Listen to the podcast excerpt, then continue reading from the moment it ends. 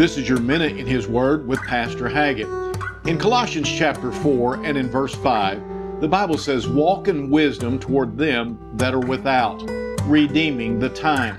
You see, life is short, and we must be careful not to waste it by being a poor example to other people, especially those who do not know Jesus Christ as their Savior. So we must walk and behave our Christian lives wisely before those who are around us because they're watching to see if you really believe what you say about the Lord and about the Bible.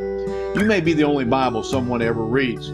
So today, be wise in all your actions and in all your speech because they are watching.